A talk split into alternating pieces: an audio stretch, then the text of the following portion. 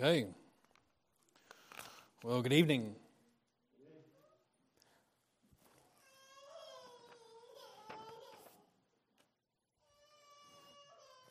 Okay.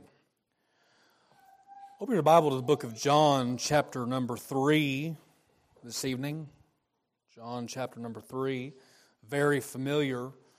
Very familiar, I'm sure indeed. Um, no doubt, I'm sure some of you can recite by memory what the verses that I'll preach to you tonight. But I want to put an emphasis really on a particular subject. John's Gospel, chapter number 3. What a blessing and a privilege it is to pray knowing that we have a God who can answer. I serve a God who is able to answer the petitions that I ask of him. You know, those people in Elijah's day that were cutting themselves and jumping up and down and praising their God, they served, they served a God that couldn't answer. Modern day religion provides a God that cannot answer. The God that they offer you does not offer eternal salvation. But the God in whom I serve is able to offer you eternal life. There's a God that can answer, there's a God that can hear, and there's a God that can give. And I want to, for a brief couple of moments, preach on that thought. Now, in John's Gospel, chapter number three, we're full aware of the, the context of the, the situation. We know that Jesus is in the time, during the time of his earthly ministry, he's healing people, he's cleansing lepers, he's raising the dead, He's encountering people, he's saving people. And we know that the Lord is doing a wonderful and a mighty work. He's on his way to go to Calvary and he's fixing to be crucified. We all know that. But he, he encounters Nicodemus, and a man comes to Jesus and he begins to try to reason with him about uh, Jesus. And Nicodemus comes to him, and after he knows that Jesus is doing all these things, and he said, We know that thou art a teacher that come from God, for no man can do these miracles that thou doest except God be with him. So Nicodemus is going to talk to Jesus, and he he goes and he talks to him, and he, not he Nicodemus acknowledges that, that Jesus has come from God. He acknowledges that. And Today, in our day, in what is called Christianity today, people are satisfied if you just simply just acknowledge that Jesus has come from God, admit that he is doing these things, and God's got to be with him. And if you'll acknowledge these facts based upon an intellectual profession of faith, religion will pronounce you good. Jesus, Jesus did not do that. This isn't my thought, but Jesus did not do that. Jesus just didn't say, Nicodemus, you know, you, I am come from God and you're right, and that's good enough for me. But Jesus didn't do that. He said, Except a man be born again, he shall not see the kingdom of God. And he confronts Nicodemus about his, his need for regeneration. But that's not necessarily where I want to go. But, he, but he, he preaches to Nicodemus about the doctrine of the new birth. And the new birth is an essential doctrine. It's an, experiment, it, it, it's an ex- experiential thing. You, you've got to experience the new birth. Even in Adam all die, even so in Christ shall all be made alive. The new birth is something that you've got to experience. It, it's got to take place in your life. You, you can't go on in life without it. You can go on in life and not have riches. You can go on in life and not have a nice car. You can go on in life and you can have a large family. You can do all these things in life that you, that you can experience, but you've got to experience the new birth. And so he preaches to him about the doctrine of the new birth. Now, encompassed within this doctrine is what I want to preach on tonight. What I want to preach on tonight is the love of God. Now, before I get started, I want to put an emphasis on what I'm fixing to say. I want to put an emphasis on what I'm fixing to say because a lot of people preach the love of God apart from the wrath of God. And a lot of people also preach the wrath of God apart from the love of God. you, you, can't, you can't separate the two. If you just read John 3.16 and then just shut the book, then that, that's all there would be to it. Well, God so loved the world. So that means I'm okay, right? Because God so loved the world. But you have to keep reading. It's not just John 3.16. I believe that it is definitely wrong to, to encourage the sinner in God's love, which is the remedy for the, for the problem of sin. In, in sending Christ, God sent Christ to be the solution for the sin problem of Adam's race. But if you leave out the condemnation that man is upon, then you negate it. And so you have to preach the love of God, but also the wrath of God. And God sent his Son into the world to redeem sinners that were underneath his wrath. So I'm familiar with the wrath of God. I, I preach the wrath of God. And I just want to let you know before I start, that way you don't pick me apart. Both need to be preached. But whenever you fill in part time, you, you only get, you get in what you get in. But tonight I want to preach on the love of God. I want to ask everybody that's here in this room tonight have you, is this a personal experience for you in your life? I don't know. I don't know if it is. Is it? And I want to just I want you to sit here and, and, and receive the word. Now we, we might start off kind of slow. I, I've got I've got some verses I want to cross reference. So if you got your Bible, just, just make sure because I want to show you some things, okay? But I want to preach on the love of God tonight. And I want to know have you experienced the love of God as you sit here in the service tonight? Are you, do, have you experienced the new birth? And if you have experienced the new birth, what has the new birth, what has the gospel done for you in your life? Everybody's saved. There's not one person that is in their right mind that wouldn't tell you, no, I'm not, or no, I'm lost. I mean, any, any rational person wants to go to heaven. But what I'm saying, it, go, it goes deeper than just a mere intellectual acknowledgement of who Jesus was. We've seen that whenever Nicodemus in, in, encounters him. A mere intellectual profession of faith of Jesus, just some Jesus is satisfactory enough to get me to heaven, and that's, that is not true. So I want to preach to you about the love of God tonight. And I want to ask you if you've received the new birth, the love of God. Let's pray real quick and ask the Lord's blessings upon the service. Our Father, we do thank you for your love and your care and your grace, knowing, Lord, that we need help. We pray that you'd help us. Oh, Lord, forgive us for our feebleness of heart, our feebleness of mind. Uh, Lord, we need your help and your strength and your aid. We pray that you would forgive us, Lord. Forgive me. Help me, Lord, tonight, Lord, to say things that would be well pleasing unto you, not to utter things of foolishness or anything like that. Pray that you'd help these people, open up their heart and their mind to be receptive to your truths. Thank you for your mercy. We do pray and ask these blessings in Jesus' name. We do ask. Amen. Okay, so we're well familiar with what I said a minute ago, okay? And I just want to look at a couple of verses and talk about God's love tonight, okay? And I want to know if you've experienced this. Verse number 16, he says that is the writer for God so loved the world. Now, love is a word that can be expressed in, in many different ways. There is a love that you have for your God. In Mark's Gospel, chapter number 12, verse number 30, he said, Love the Lord your God with all your heart, with all your soul, with all your mind, and with all your strength. And this is the second commandment, namely that thou shalt love thy neighbor as thyself. So there is a love that you and I are to have towards God. And I want to put this in here that we don't fulfill the great commandment by nature. Okay? So everyone's fully aware of that. We don't fulfill the great commandment by nature. We don't naturally love God the way that we should as a result of our corrupted nature.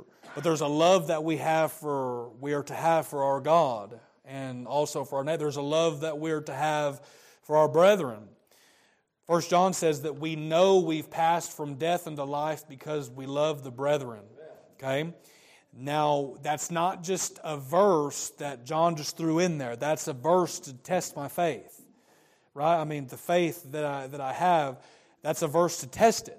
I know I've passed from death into life because I cried upon an altar or because I said, Jesus, Jesus, I know I've passed from death and life because I love the brethren. That's a, that's a way to test my faith. So there's a love that we have towards God, there's a love that we have towards our brethren. There's a love that we are to have for our spouses. In Ephesians chapter 5, verse 25, Paul writes, Husbands, love your wives, even as Christ also loved the church and gave himself for it.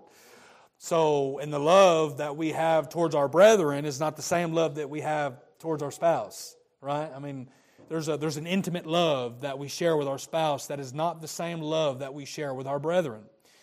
And uh, so these are love examples of love that we express.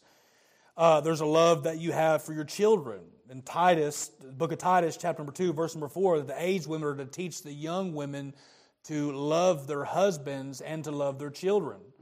These are loves that we express that are one toward another. You are uh, also supposed to love your enemies. Love your enemies. Pray for them which despitefully use and persecute you. So there's love that we have towards our God, towards the brethren, towards our spouse, towards our, uh, our enemies, towards our neighbor. These are love that, that you and I express. But tonight we're talking about God's love. In the book of Ephesians, chapter number 2, it says that God has a great love. That, uh, that God, who is rich in mercy for his great love wherewith he loved us. So, our love that we have, we're to love God with all of our mind, all of our heart, all of our strength, and all that. But God in Ephesians says that God has a great love. Not only does it say that God has a great love, but it says that God has a, a uh, there, God has a particular love. In the book of Romans, chapter number 9, it says, Jacob have I loved, but Esau have I hated. So God has a great love. He has a particular love, but He also has an everlasting love. In the book of Jeremiah, chapter number 31, verse 3, he says, Yea, I have loved thee with an everlasting love. Therefore, with love and kindness have I drawn thee. And if you're here sitting here tonight, it's not just, it's not just, this goes beyond just, I got to go to church tonight. There is a God with loving kindness that has drawn you today, specifically you today. He drew his believers. You know, the scripture says, Forsake not the assembly of yourselves, the manner of some is but gather together so, so, much the more as you see the day approaching. And so we're here out of reverence and obedience and honor to our God, but there's a God that has specifically drawn you today. And by faith, you can believe that. So God has a great love, He has a particular love, He has an everlasting love. And so not, tonight we're talking about God's love. In verse number 16, it says that for God so loved the world. Now, if it just stopped right there, it's just, it's just a statement. It's just saying that God loved the world. But it's not saying, it's not an emphasis of, of how he loved the world. How did God love the world? He loved the world by giving his son. He gave his only begotten son. Now, if, if, if you're able to give something, that means that you're able to, that you have it to give. If you don't have it, then you cannot give it. If I don't have uh, uh, uh, $200 to put in the mission box, I don't have it to give it. I just, you just don't have it. Uh, anyways, so, but what I'm saying is, is the reason that God was able to prove his love by giving of his son. 1 Corinthians chapter number 6 says, For ye are bought with a price, therefore glorify God in your body. We're bought with a price, and since we're bought with a price, that means that it cost him something. Well, what did it cost him? That means that it cost him his life. He died on Calvary to pay the sin debt for you and I on our behalf because we could not redeem ourselves. The Word of God says we're bought with a price, and that price was paid for by the Lord Jesus Christ with His life on Calvary's cross. It was the Lord Jesus Christ who gave Himself for our sins, Galatians chapter 1, verse number 4, that He might deliver us from this present evil world. Matter of fact, let's just turn there. Go ahead and turn to the book of Galatians. We'll turn back to John. I really want you to interact with God's Word tonight. I got a, a certain tempo I'd really like to go to, but it's all right. I think it'd be good for you tonight. Look at, let's, look at, let's look in Galatians chapter number 1. I'll give you a minute to turn there. Okay? We're talking about it cost him something, and it was the Lord Jesus Christ who gave himself. In verse number 4, it says, the Apostle Paul writes, who gave himself for our sins, not for his sins, but for our sins, that he might deliver us from this present evil world according to the will of God the Father. So it was the Lord Jesus Christ who gave himself. Why did he give himself? He gave himself for our sins to be our substitute, to be our sacrifice, to redeem you and I from a corruptible, fallen state. It was the Lord Jesus Christ that did that. Turn over to the book of Titus, chapter number 2.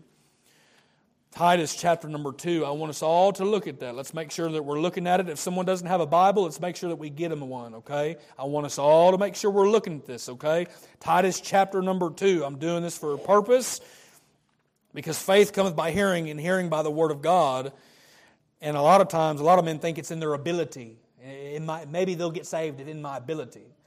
But faith cometh by hearing, and hearing by the word of God. Let's interact with God's word tonight. Let's look at Titus chapter number 2. Verse number 14 Who gave himself for us, that he might redeem us from all iniquity and purify unto himself a peculiar people, zealous of good works. So we see twice in, in, in the scripture that the Apostle Paul is putting the emphasis on we have been redeemed because Jesus gave himself for us. You know, there was a man that lived and gave himself for you. You know that tonight? Can you say that tonight of a surety that you know that Jesus Christ paid your price and the sin debt that you had on Calvary's cross? Can you say that? Is He a personal God to you tonight? He's a personal God and a personal Savior, and I'm telling you that He paid for your sins on Calvary's cross. Man, thank God for that. I'm so thankful that I have a God who paid my sin debt on Calvary's cross to redeem me and to purify unto Himself a peculiar people zealous of good works. Is that taking place for you tonight? I'm so thankful it's taking place for me tonight. So we're talking about how he gave himself. God's love, God has a sacrificial love. God's love is sacrificial, and he gave himself for us to deliver us from this present evil world and to purify unto himself a peculiar people, zealous of good works. Let's turn to now Ephesians chapter number 5. Chapter number 5. I'm doing this for a specific purpose. I got these wrote down, but let's just run the references because I think that that'll be more beneficial for the, for the crowd that we've got here tonight. Ephesians chapter number 5. We're talking about how God's love is sacrificial in that it, it, it cost him something. Ephesians 5, verse number 2 and walk in love as Christ also hath loved us and hath given himself for us, an offering and a, and a sacrifice to God for a sweet smelling savor.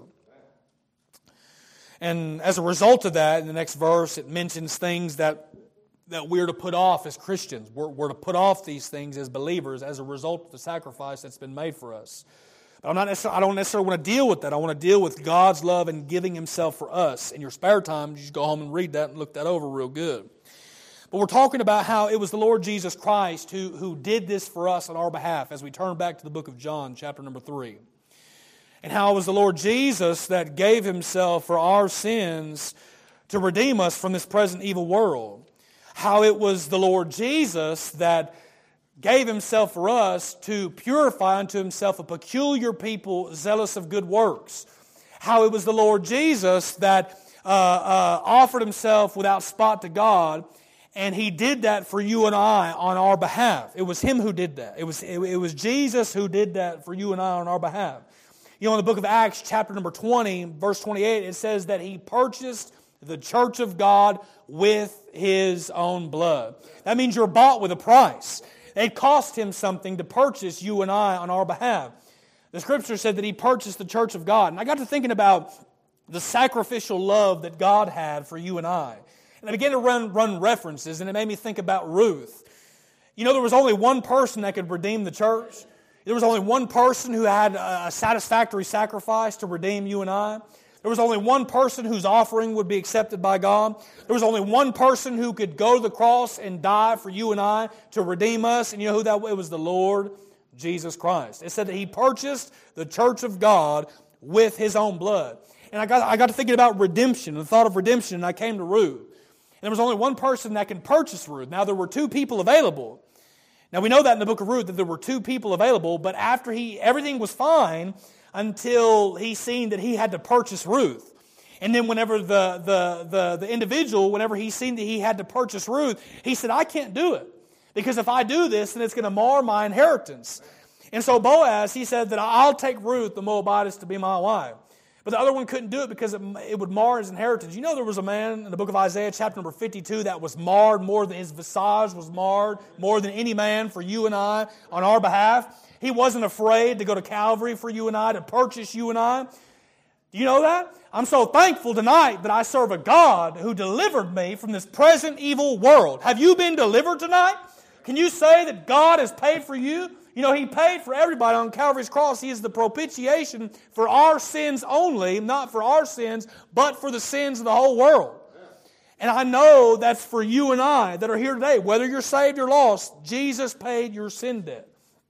In the book of Ephesians, Paul said, Wherefore remember we're talking about how he purchased the church of God with his blood. Wherefore, remember in time past that ye being Gentiles in the flesh, who at that time you were called, you were called the uncircumcision by that which is called circumcision. That at that time you were aliens and strangers from the commonwealth of Israel, being strangers and having no hope and without God in the world. Now let's talk about Gentile. You know, Ruth had no hope and she was without God in the world. And so there was somebody that purchased Ruth. And I'm saying that you and I tonight, if we're born again by God's grace, can draw nigh by the blood of Christ, for he hath broken down the middle wall partition. Do you know that? Do you know that there was a there was a middle wall partition that God broke down with his blood for you? But I'm telling you what, thank God. I want to praise God tonight that He made me, a wicked, sinful person, able to receive His grace. And He said, In time past, when you walked according to the course of this world. In 1 Peter chapter number 2, he talks about, For as much as ye know that you were not redeemed with corruptible things such as silver and gold, received from the vain conversation from the tradition of your fathers, but with the precious blood of Christ as a lamb without blemish and without spot, was manifest in these last times for you. So it, what I'm saying is, as a result of God's love and His sacrificial love, do we know that it takes a, it takes it took a sinless, perfect sacrifice to redeem you and I? It took a sinless, perfect sacrifice for Jesus to go to Calvary to redeem those that could not redeem themselves. We're not, we're not saved by our own works. We're not saved by our own effort, by our own merit. We're saved because of the sacrifice that Jesus made. It says, For God so loved the world that he gave his only begotten Son. The payment for your eternal salvation has already been purchased on Calvary. That, that'll be one of the worst things when people end up in the pit is that knowing, the brother said it last week, that their way to heaven was already paid for. In the book of Ephesians, chapter 1, verse number 7, it says, In whom we have redemption through his blood, even the forgiveness of sins according to the riches of his grace. You and I have the forgiveness of sins, and we've been redeemed by God's grace. That means the payment for the redemption is there for you, it's there for you to lay hold upon the promises in God's Word. Now, for those of us that are saved, we have received the payment already. And by faith, you act upon the payment that was paid for you on Calvary's cross to pay your sin debt. It's already been paid for. But by faith, you lay hold upon the precious promises of God's Word and received Christ by faith. You know, it took, it took effort on Ruth's part. Not that she had to work for it, but whenever, I mean, Naomi was telling her that just go ahead and go back because after all, I don't have a son to raise up seed. I mean, there's, there's, you're not going to be able to have any more children. You might as well go back. What did Ruth say? She said, My God is going to be your God. Where you go, I'm going. You know, Ruth was dedicated more than most of us. Ruth was dedicated. She said, Where you go, I'm going. My God is your God, and where you lodge us, I'm going to lodge. That's where I'm going. And that's Ruth. That's what Ruth said. That's what Ruth said. She said, I'm going where you're going, Naomi. She, by faith, she sought the God that was able to supply. And she ended up in the lineage of Christ for it. We're talking about how God's love is sacrificial. Not only is God's love sacrificial, but as we look back in verse number 16, I want to say that God's love is for whosoever. Now it says that he gave his only begotten Son that whosoever believeth in him should not perish but have everlasting life. So it's a, it's a, it's a whosoever will gospel. It's not a gospel just for the rich. It's not a gospel just for the elite.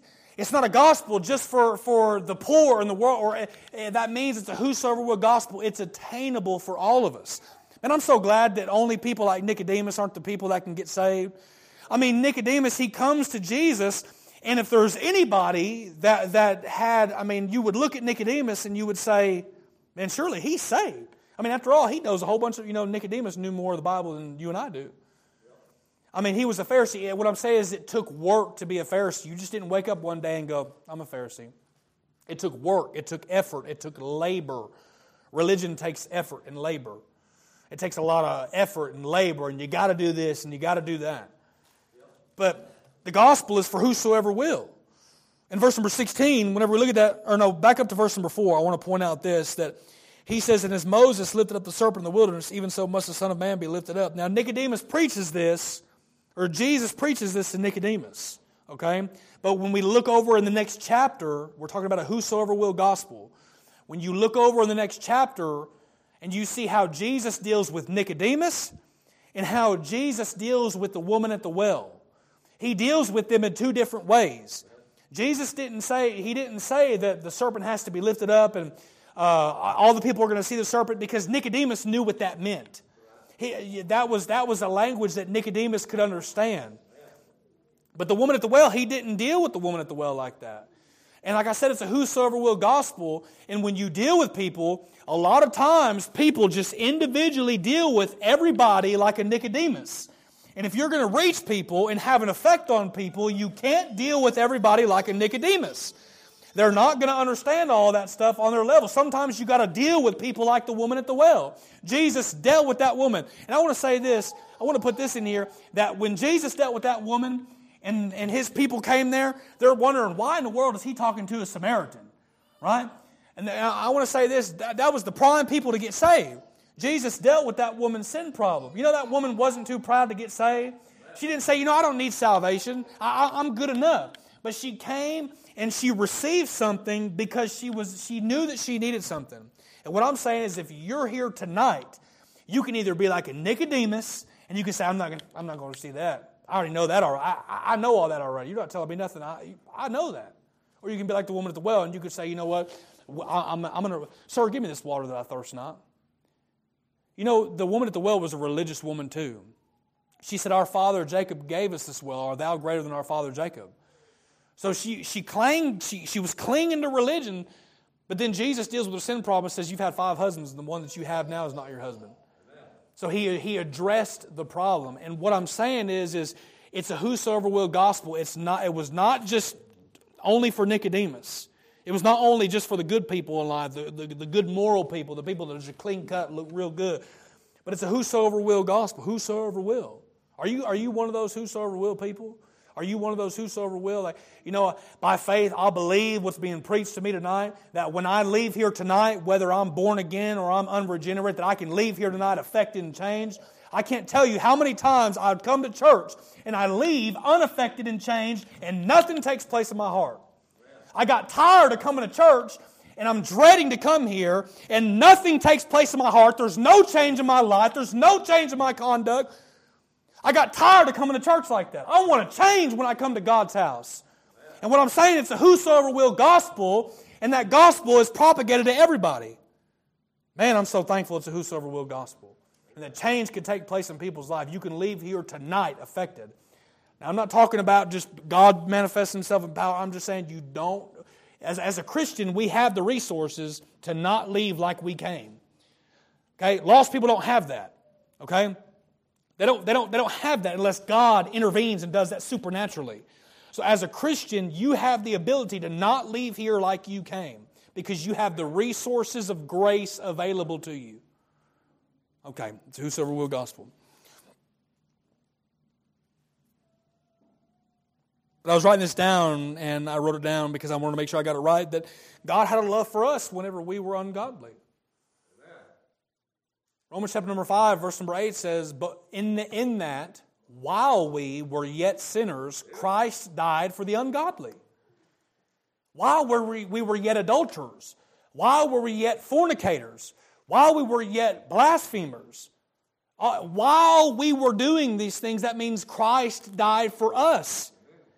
Paul said, I thank Christ Jesus my Lord that he hath enabled me, that he counted me faithful, putting me into the ministry, what? Who before was a blasphemer and a persecutor and injurious, but I did it ignorantly in unbelief. And the grace of our Lord was exceedingly abundant, which faith which is in Christ Jesus. This is a faithful saying and worthy of all acceptation that Christ Jesus came into the world to save sinners, of whom I am chief, the Apostle Paul said who before was a blasphemer. What I'm telling us is that God had a love for us while we were yet ungodly. I'm telling you what, man. to know that somebody died for me. I'm glad that Jesus just didn't look at me and say, you know what, he's, he, I, I can't save him. He's too defiled. He, he's done too much. He's too wicked. I can't save him. But the grace of our Lord was exceedingly abundant by faith. And that's applied to me in my life, y'all. Man, I'm telling you, is this, is this, is this real? I mean, is this, is this, is this real in our hearts, man, that, that Jesus died for me? That he shed his blood on Calvary for me? Is this real? Man, I just, we don't have to leave here unaffected, is what I'm saying. Anyways, I'm to keep going. But he had a love for us whatever we ungodly. Isaiah 53, it says that he hath, he, he hath borne our sins, our iniquities, our sorrows. The chastisement of our peace was upon him. He, he did that for you and I on our behalf. It's a whosoever will gospel. And I'm thankful for that. Now, I want to say this that Christ also, as a result of it being a whosoever will gospel, he is our propitiation. Romans chapter number 3, verse number 25 says, Whom God has set forth to be a propitiation through faith in his blood to declare his righteousness for the remissions of sins that are passed through the forbearance of God. That means propitiation. That means the appeasement of wrath, the appeasement of God's wrath God's wrath towards us was appeased when Christ died for us on Calvary. When that one who bore your sorrow, when that one who bore your iniquities.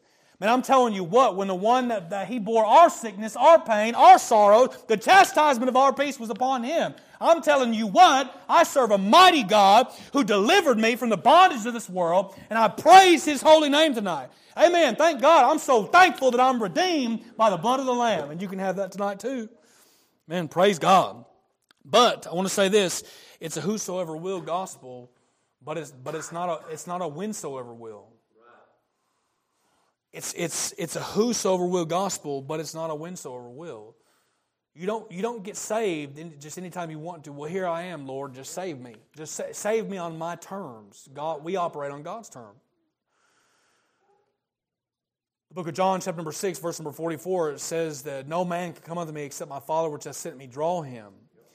It's a whosoever will gospel, but not a whensoever will. Just in our day and our time, let me just bring it real, real, just real close, okay? In our day and our time, we're not living in the book of Acts, okay? We're not living in the book of Acts. So you, by faith, have to sit under the preaching of the gospel.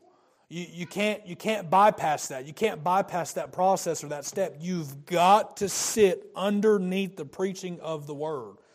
Faith cometh by hearing, and hearing by the word of God. And you have to sit under the preaching of God's word and let faith begin in you, which God has to give you faith and grant you repentance. It's a whosoever will gospel, but not a whensoever will. I was thinking about Saul Tarsus and Saul in the book of Acts. He didn't get saved just turning over a new leaf or whenever he wanted to. But God struck him down on the road to Damascus and shined that bright light. And he said, Lord, what will I have me to do? What I'm saying is, it's a whosoever will gospel, but not a whensoever will. Jesus didn't leave it up to the woman at the well to decide whether or not when she wanted to be saved. He, he just said, Go call your husband. Here's this water. I'll bring it to you. Okay, as we keep going, let's look in verse number 17. Okay, so we're talking about God's love and how it's sacrificial and that He gave His Son, and it's whosoever will gospel. Okay, almost done. It's not going to take too much more longer. Verse number 17 it says, For God sent not His Son into the world to condemn the world. So God sent His Son into the world to save you and I. God's love, not only is God's love sacrificial, God's love is for whosoever, but God his love was manifested in sending Christ. God's love was manifested in sending Christ. God sent His Son into the world so people could be saved, so you and I could be saved. Galatians chapter number 4 says, But when the fullness of time was come, God sent forth His Son, made of a, born of a woman, made of, made of a woman, made of the law, to redeem them that were under the law. You and I were under the curse of the law. Now, it's not that the problem was the law. The problem is the sinner's inability in their nature to keep the just demands that God requires on them. If you read over there in the book of Hebrews real close, it says that he finding fault with them, not with God's holy law. You read over there real close in Hebrews. You can look that up tonight. It says that he finding fault with them is the reason why. Now, but we're talking about his love was manifested. and that he sent his son into the world. Let's look at Romans chapter number 8. Let's travel to Romans chapter number 8 as we keep going. I want to just show us this. It'd be good for us to run references. That's okay. Romans chapter number 8. Okay. Verse number 3 For what the law could not do, in that it was weak through the flesh, God sending his own Son, we're talking about God's love was manifested in sending Christ, God sending his own Son in the likeness of sinful flesh, and for sin condemns sin in the flesh. Now, why did that take place? Verse number four that the righteousness of the law might be fulfilled in us, that you and I, believers in Christ, who walk not after the flesh, but after the Spirit. So God's love was manifested toward us in sending Christ. Let's go to 1 John chapter number 4. I'll just run these references. I've committed them to memory, but I think it'd be more beneficial if we just run some references. I really want to be sensitive, and I really, I really feel like that would be more beneficial for us tonight. 1 John chapter number 4. We're talking about how God's love was manifested toward us. In this was manifested the love of God toward us because that God sent his Son into the world, his only begotten Son of the world, that we might live through him. Verse number 10 Herein is love, not that we loved God, but that he loved us and sent his Son to be a propitiation for our sins. Isn't that good? Isn't that good that God sent his Son into the world to be a propitiation for our sins, the appeasement of wrath? He did that for you and I. Now, by faith, we receive the word and we believe by faith God's word concerning us. And He sent His Son into the world to be our propitiation. Now, I was thinking about that and I wrote it down. I want to, get it right, but He sent His Son to be our propitiation, our justification, our wisdom, our righteousness, our sanctification, our redemption. 1 Corinthians chapter number 1, verse number 30. That's for you and I on our behalf. Now, I want to make three more comments about God's love, and then I'll be done. First, I want to say that it is a personal love. God's love is a personal love. It's, it's given to you and I individually, personally. And in the book of Romans, Paul talks about as a result of Christ being raised, we're justified by faith. And as a result of our being justified by faith, we have peace with God. Now, in the next verse says, By whom also we have access by faith into this grace wherein we stand and rejoice in the hope of the glory of God. So presently, we are we have access by faith to the Lord Jesus Christ. We have peace with God that's taken place for us on our behalf. The transaction's already been done on Calvary that Christ did for us. But it says that not only so, I'm talking about a personal love. I'm going to get to it here in a minute. I'm still traveling down through Romans. Not only so, but we glory in tribulation also, knowing that tribulation worketh patience, patience experience, experience hope, and hope right here maketh not ashamed because it's a personal love. The love of God is shed abroad in our hearts by the Holy Ghost, which is given unto us. It's a personal love. God's love is a personal love. When we get born again, we receive His Spirit. We receive the Spirit of God, and it lets us know that these truths of God's Word are real to our hearts. The reason why the reason why the Bible is boring to an unsaved person is because it's not it's not a living word to them. It just it just it, there there's no satisfaction in reading. You pick it up and you get you get to Genesis chapter number you know you get to Genesis 14 and after that you're done. You can't go any further. Or either that or you go to the book of Revelation. Every lost person can finish the book of Revelation, but they can't finish Genesis. And what I'm saying is, is when God, when God saves you, He puts a love and a hunger and a desire in your heart to read His Word. There is a problem and an issue with someone who professes faith in Christ and does not desire to read God's Word. Just flat out, total period. There's a problem there.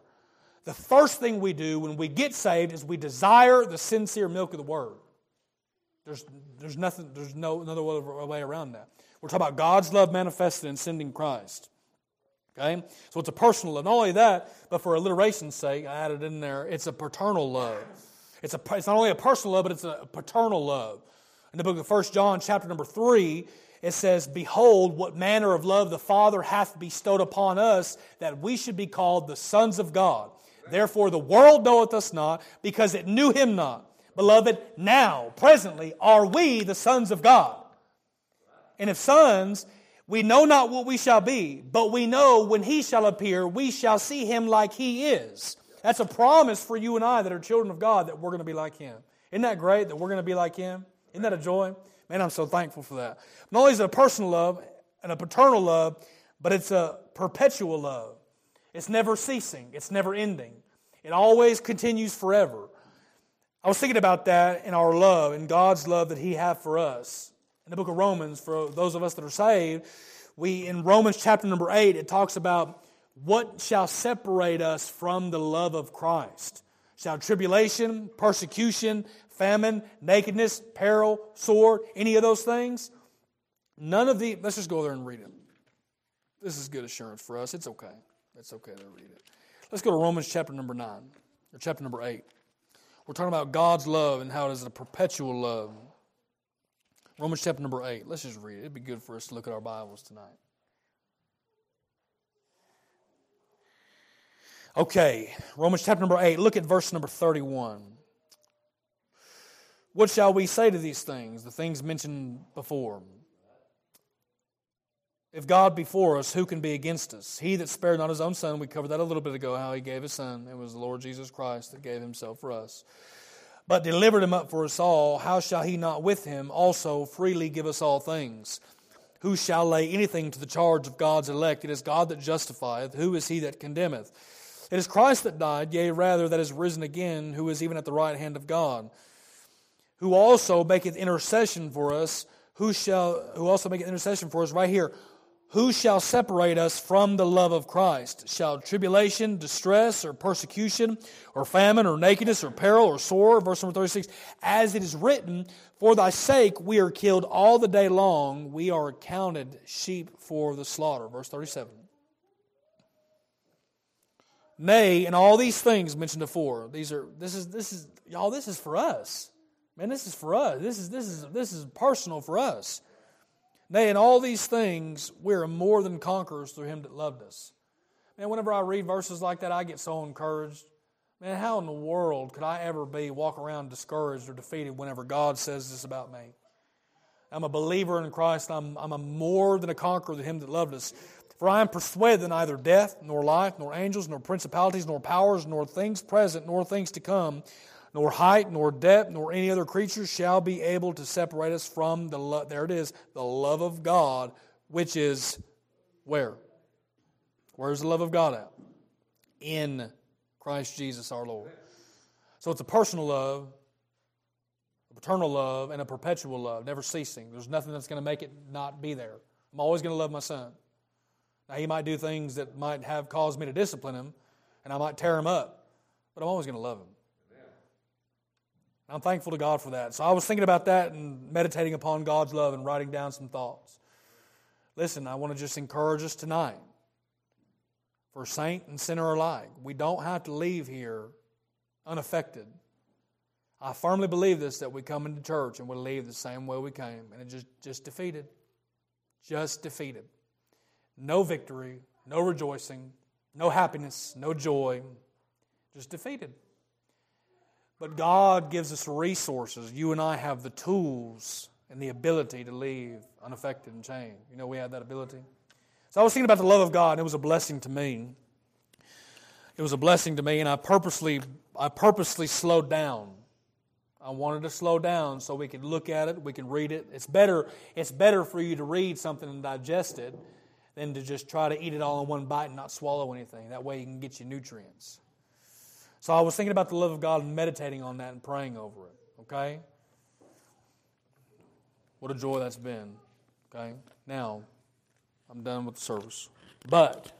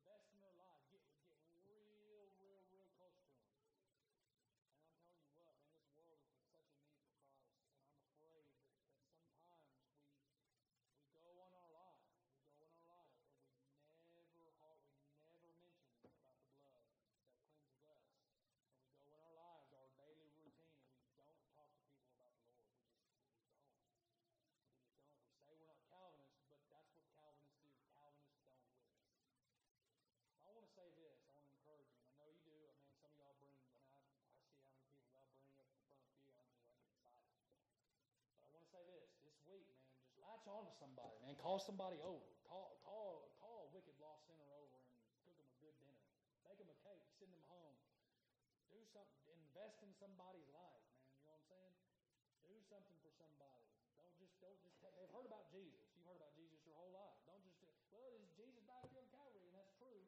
But invest in somebody's life, man. That's your mission field. Your your mission field is where you work at, the people that you talk to, the impact that you have in their life.